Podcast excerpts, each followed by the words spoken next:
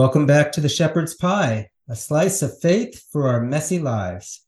I'm Tony Kolenc, a professor at Ave Maria School of Law down in Naples. I'm the father of five grown children and the author of inspirational fiction for both teens and adults. And by the way, as we head toward the coming holiday season, please take a look at my award winning series for teens called The Haywood Mysteries. Book five was recently released, and I've been thrilled to see book one, Shadow in the Dark, being used actually in some of the schools where I've given talks. They're using it as an exciting supplement for their kids in uh, church history or social studies. You can check out all those books on my website. But today we are here speaking with Bill Snyder about his Shroud of Turin documentary and why it's important for people of everyday faith to understand uh, historical and potentially miraculous artifacts connected to the Christian faith.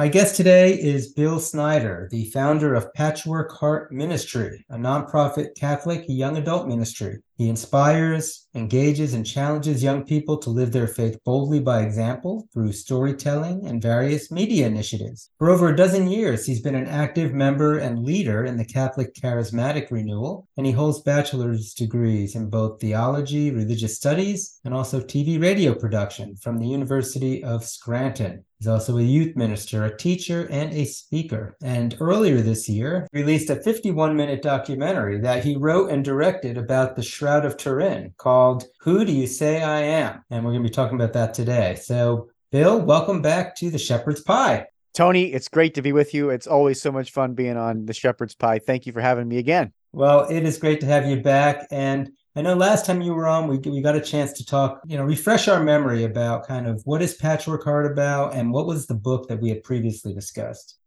Patchwork Heart Ministry is a ministry for young adults, and we simply try to sow hope into broken hearts.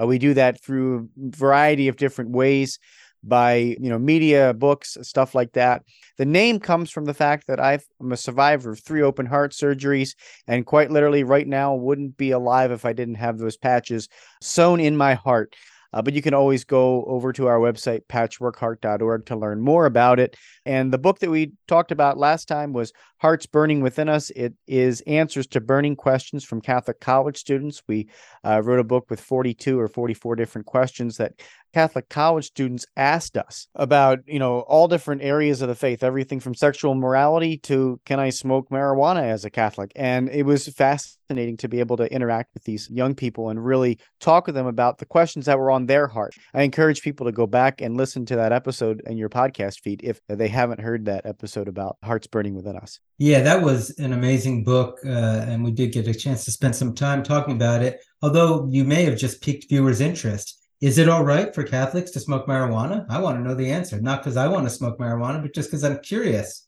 No, it is not okay for Catholics to smoke marijuana. oh, good. I'm glad we cleared that up. All right, so you made this documentary, and I watched it on CMAX TV. Which, uh, for those in the, the audience who haven't encountered CMAX, I kind of see it as an up and coming competitor to things like PureFlix. Which, if you haven't seen that, it's a competitor to things like Netflix, which you probably have heard of that. And so, uh, Bill's documentary, uh, "Who Do You Say I Am," was on CMAX. I know it's other places, and it was absolutely amazing. Anything you ever wanted to learn about the Shroud of Turin was in this documentary. I hadn't seen something on in a long time, and I had been a little deflated about the Shroud of Turin um, after some tests came out in the 80s. So I was really encouraged after watching this. So if you haven't seen it, you need to check this out. Um, so let me get this back to you then, Bill. Why, of all things in the universe, you could have made a documentary on, did you pick the Shroud of Turin? Well, you know, it's a wild Holy Spirit led story because I was having a conversation with my co-executive producer Kent Kohalski at Fiat Ministry Network, and he had happened to mention to me that this gentleman Brian Walsh, who's in our film, was uh, simply going on a Zoom call with him, and they were cataloging his extensive work on the shroud. He's been studying the shroud uh, for decades, and he happened to mention it to me as I'm, uh, I think I was driving through a bank drive through during the pandemic. And uh, he was just saying, Hey, uh, I, am walking with this guy. It's kind of cool. I said, That's really neat. Would you ever think he would want to do a documentary style? Because only so many people are going to sit there and watch, you know, uh, lectures on the shroud, right? I mean, you know, academics might sit there and watch lectures on the shroud, but how are you going to reach the new generation of young adults and young people? He said, Well, I can ask them.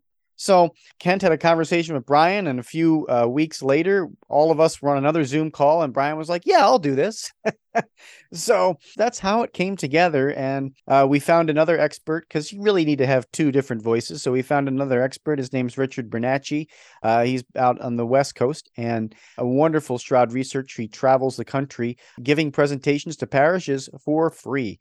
We uh, reached out to him and and he actually was driving through Milwaukee, where I live, and I recorded him Holy Week, I believe 2021, to talk with me about the shroud. We had an amazing conversation, and so that's how we kind of you know put it together. Um, the other very neat thing was that we involved the uh, Man of the Shroud exhibit, which is a traveling Man of the Shroud exhibit with a full length replica shroud, are available to bring to your parish completely free. All you have to do is pick it up and, you know, go out to Chicago, get the trailer and bring it to your parish.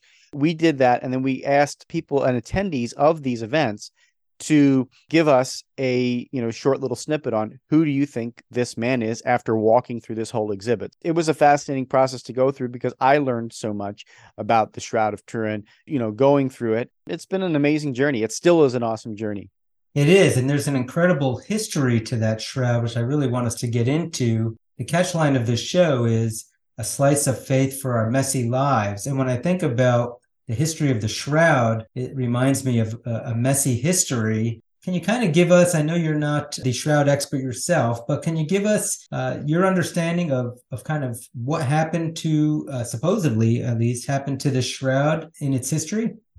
Yeah, absolutely. There's some certainly um, very fascinating points about the shroud's travels. In fact, we actually cannot pinpoint where the shroud was for the first 1200 years of its existence. We have conflicting reports and just, you know, oral tradition telling us where it is. Are there different cloths in different areas? People are venerating different things. And so you have a conflicted history and there's no way that science as of right now can tell you the shroud was here in 33 AD and then it was here in 100 AD and all the way through. But through oral tradition, many people, uh, many scholars believe that it had some interesting stops. I, I don't certainly want to ruin the documentary for you, but and give away all the spoilers. But there are efforts that you know exceed human understanding and miracles all along the way, right? So at one point, the shroud was buried in a wall for 500 years by a bishop.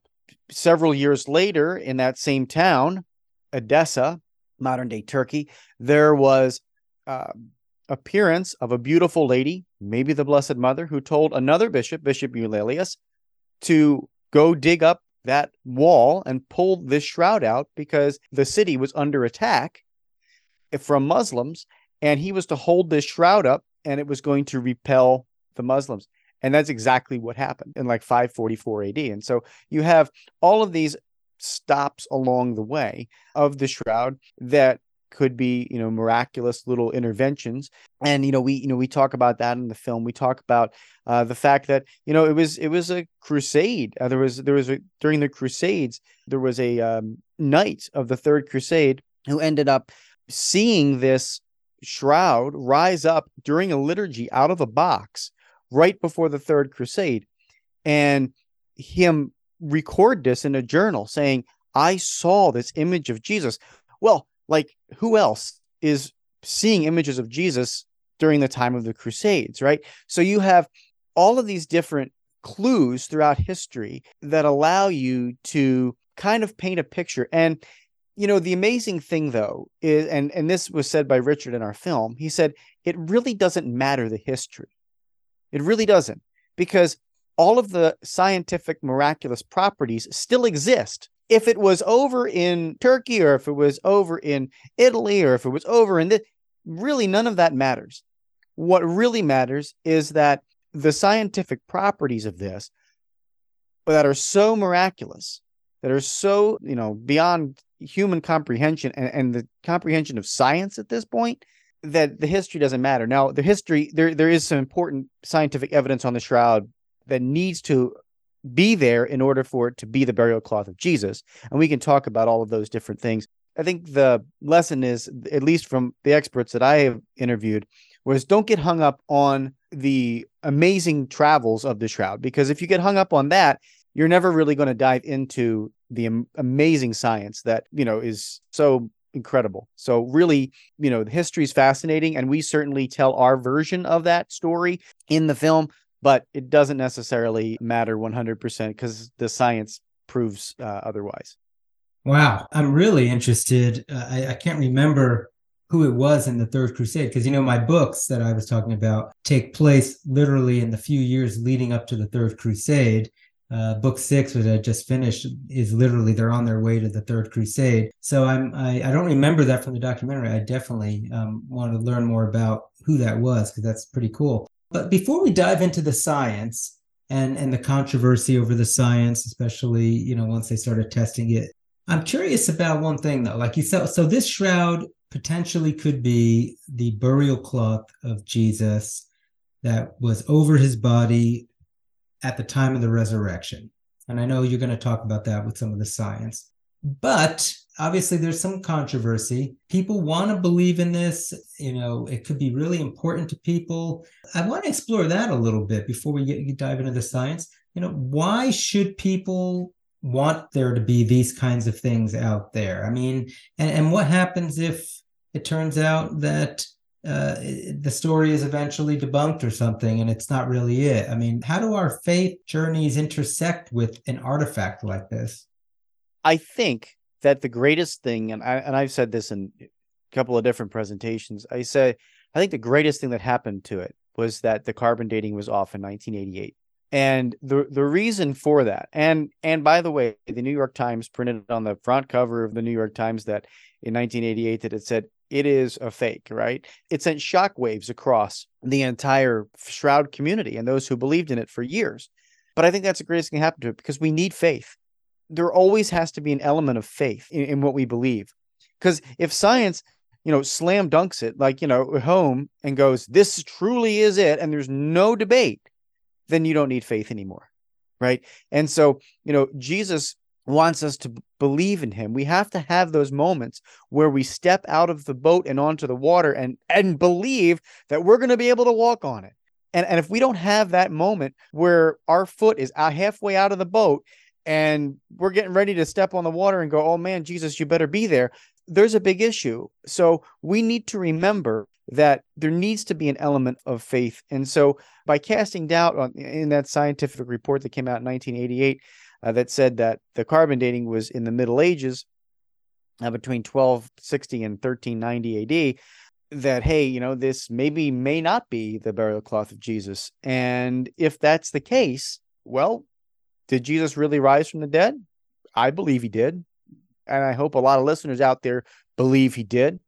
And this might be a way for skeptics be able to point to and say, hey, listen, take a look at this. There's more to this than what might meet the eye in that test from 1988 uh, as science has advanced. So it's really it's really important that we delve into that and remember that our faith is what enables us to say that. So if people get worried about that kind of thing, what do you say as somebody who obviously not only believes in this but believes in it enough to make a documentary? Uh, you know, what do you say to people who say, well, what if it turns out that some of these things aren't what they genuinely seemed to be? I would say that this is the title of our film. Who do you say I am? At, at no point in the film do I ever tell you that this is Jesus Christ. I ask the experts, the experts give their answer. But as far as a filmmaker goes, I never tell you one way or the other what it is. And so I think that's responsible journalism. I think it's responsible filmmaking. And what's really important in that is you need to make up your own mind. You need to look at this and say, you know, hey, after evaluating all of the science, after evaluating all of this, does it strengthen your faith? Does it make you pull away from it? What's the deal? So I can't necessarily tell you, you know, how to feel or what to believe, and I don't try to. I simply pose this question, which, by the way, Jesus posed to his apostles and said, Who do you say I am? And here is some of the evidence that we have scientific evidence that may strengthen your belief. But to slam dunk it home for you, you've got to have that element of faith. All right, so let's talk about some of the scientific evidence. Uh, so maybe just lay it out for us what the evidence is. Yeah, sure. So, one of the very interesting things is, first of all, we go through and we do our best to talk about the reasons why the carbon dating may have been off in 1988. Brian Walsh, who's the executive director of the Shroud of Turin Center, recently came out with a journal article in an academic journal in 2020 with a friend of his, Larry Schwalbe, who re examined some of the data from the carbon dating. And they explain why the carbon dating test may have been uh, off by a thousand plus years. So that's one of the things that, that's in our documentary that I don't uh, really know is that is in any other documentary because it's so recent. So he does a great job laying that out. If if that was your hangup, we you know we try to you know debunk that a little bit. Secondly, we do go into the amazing science on the shroud. And one of the things that I like to point to is the amount of energy that this took. Now, in our film, Richard Bernacchi says that it takes about 8 billion watts of energy to create the image of this on the shroud. It happened in less than a 16th of a second. That is like taking the AT&T stadium that, that the Dallas Cowboys play in, that state-of-the-art AT&T Cowboys stadium, and multiplying it by like 12, and then turning it on for a 16th of a second, blasting it at a piece of cloth for a 16th of a second, and creating an image of Jesus. That's how much energy it would take. And scientists have been able to replicate by firing excimer lasers at a tiny little piece of cloth the discoloration because there's no it's not a burn it's just a discoloration of the outermost fibers of the shroud so like the in the inner part of the the fibers that have images on it are completely like untouched very clear just the outer layer has a slight discoloration and they can recreate that by firing like 16 million watts of energy at at this little thing inside it from an excimer la- laser today but they can't create an image. That that would it, it's just miraculous. How much energy is it going to take to create this image on the shroud? It's unreal. I mean, there's other scientists who re- actually reached out to me that said it's more like 34 million watts of energy. I said, okay, I you know I, you know I think we've passed the the mind test of most people out there. Wow, this is a lot of energy, right? We have that, and then in addition to that, all of the physical properties of the shroud. So you have blood stains on the shroud that are the blood type of AB, the universal receiver, right? The universal receiver, it can take blood from anyone. And uh, these are this this is the same type of blood that is found in every Eucharistic miracle on the planet. Every time that they test the Eucharistic miracle, miracle of Lanciano, uh, Orvieto, whatever it is, is the same blood type, AB, right? And you look at that and you say, okay, wait a minute if if this is the case between the Eucharistic miracles and the shroud, and this is lining up, that's impressive. Beyond that, you have to remember that if it was to be forged, right? Because that's what skeptics say. Well, okay, somebody forged this in the Middle Ages, right? Okay, if that was a forgery, wouldn't you? There's no other way to create it. Do you have to paint the image of the man and then put the blood stains on top of that image?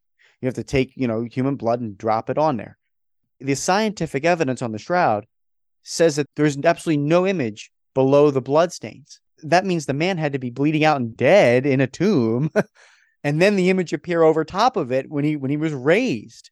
Right. So just the layering of the order of in which it happened, you know, makes a huge difference. And the evidence on the shroud. Lastly, I'll mention one other thing, and that's the pollen on the shroud there are two types of pollen on the shroud, and we don't discuss all the details of in the documentary, but there are two types of pollen that are only found within a 40 kilometer radius of Jerusalem. That's pretty cool. and don't forget, I, I, want you to talk because uh, before we're going to end up here in a few minutes, talk about the negative image, the photo negative. Isn't that also a pretty big, like, miraculous sign? Yes.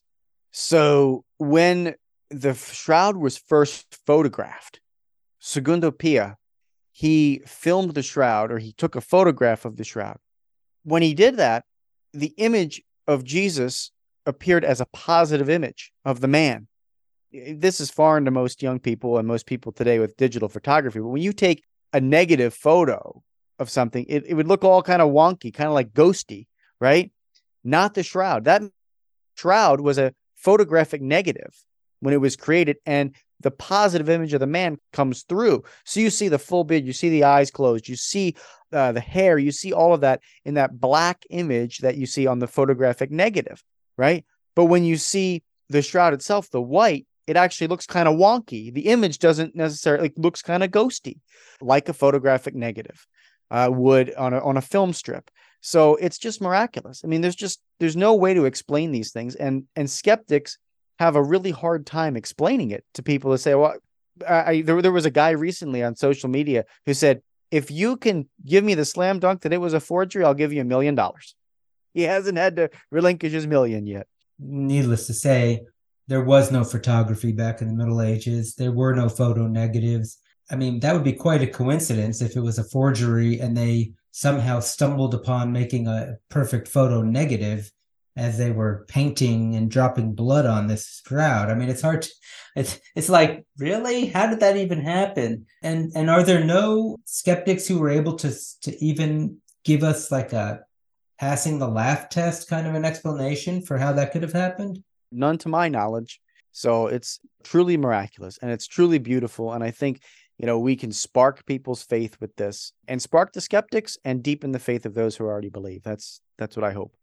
I guess just kind of circling back to one final question then, and that is faith and believing in these artifacts. This is not something the church requires people to believe, I'm assuming. What do you say to somebody who might say it's dangerous to encourage people to believe in artifacts or, you know, images or stories or legends because, you know, we might risk, you know, ruining their faith later?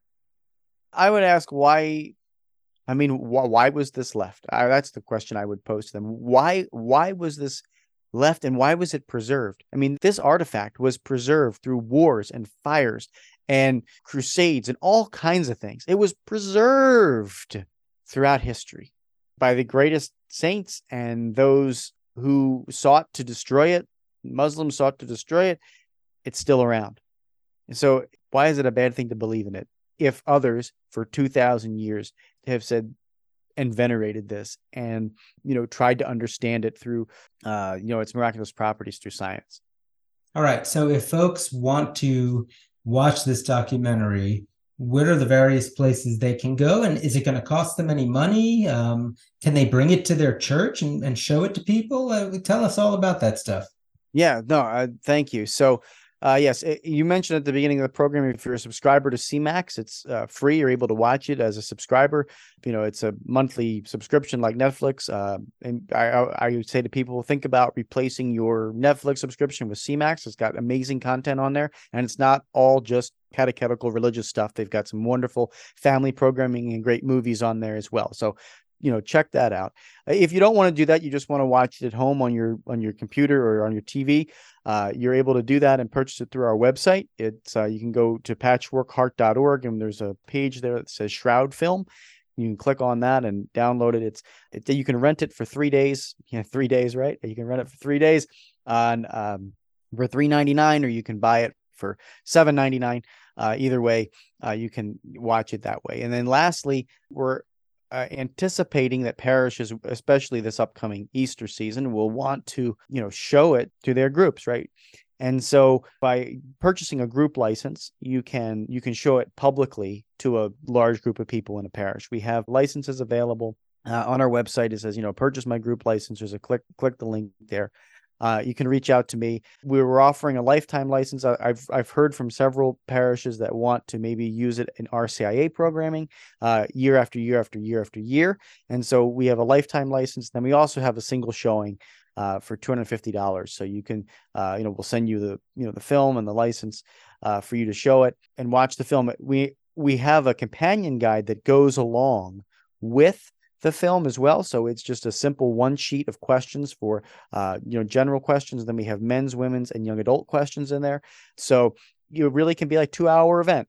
It can be a two hour event at your parish. You can, you know, show the film. It's 51 minutes, take a little 10 minute break and come back and have a wonderful discussion about the film using the study guide. It's a plug and play event for your Lenten, for your Lenten group. So it's a, it's a great thing.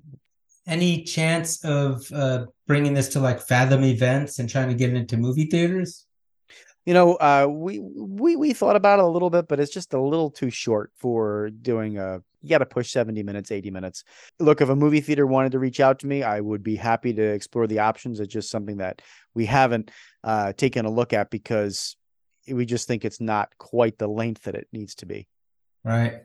And real quick, then, I know you mentioned earlier, but where can folks go to find more information about you, your ministry, your book that you talked about earlier, and all these other good things that you're doing? Yeah, I mean, the best way to reach out to us and find us is simply on patchworkheart.org. That's our website. We're on social media. Uh, I will say subscribe to our YouTube channel as well because we have a wonderful different uh, programming, different uh, podcasts, and things that we post there, completely free to watch uh, and and enjoy on our, our, YouTube channel. So you have to do is search uh, for Patchwork Heart Ministry on YouTube. It'll pop right up, and you click that subscribe button, and you'll get all our videos that we release regularly. So and with great interviews like uh, you, Tony, we got you on there recently. So so you know, check well, it you out. You know it's you know it's good then. yes, we do, we do. Uh, we know it's great. Well, look, thanks so much for coming back on the show to talk about this exciting topic. Uh, really appreciate having you back, and I'm, I'm sure we'll we'll have to talk to you again about something else in the future because you're you're so cool to listen to. Hey Tony, thank you again, man. It's always awesome to be with you. I appreciate you and uh, and, and all the amazing work you do for the church. So thank you, and it's been an honor today to chat with you. And uh, unfortunately, that is all the time we have for the show today. Again, we've been speaking with uh, Bill Snyder about the Shroud of Turin and his documentary, Who Do You Say I Am? This is Antony Barone Kolenc. Uh, definitely check out my website, antonykolenc.com. And until next time, may God bless us as we rely on our faith to work through the messy challenges of our lives.